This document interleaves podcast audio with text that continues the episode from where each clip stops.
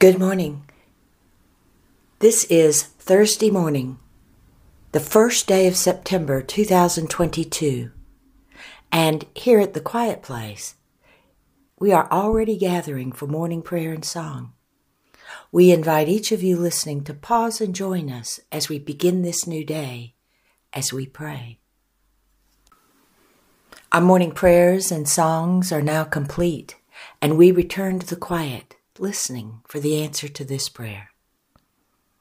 God, what is it you wish for us to know today?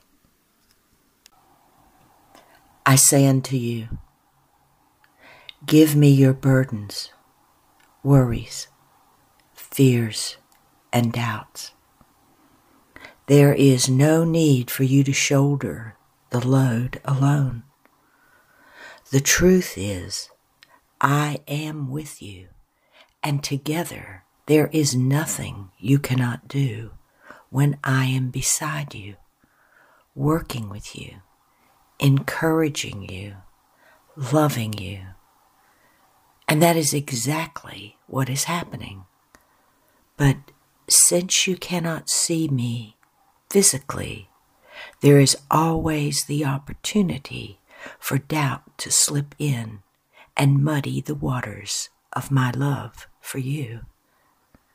Cast doubt out, for if you do not, it will surely rob you of your glory, the glory that is the union that is between you and me. It is as constant as eternity but to fully reap the benefits of our communion, our union, our oneness, you must free yourself of doubt. And the Holy Spirit says, Many say it. You might say it. However, many do not believe fully to the point of knowing, and the same might apply to you.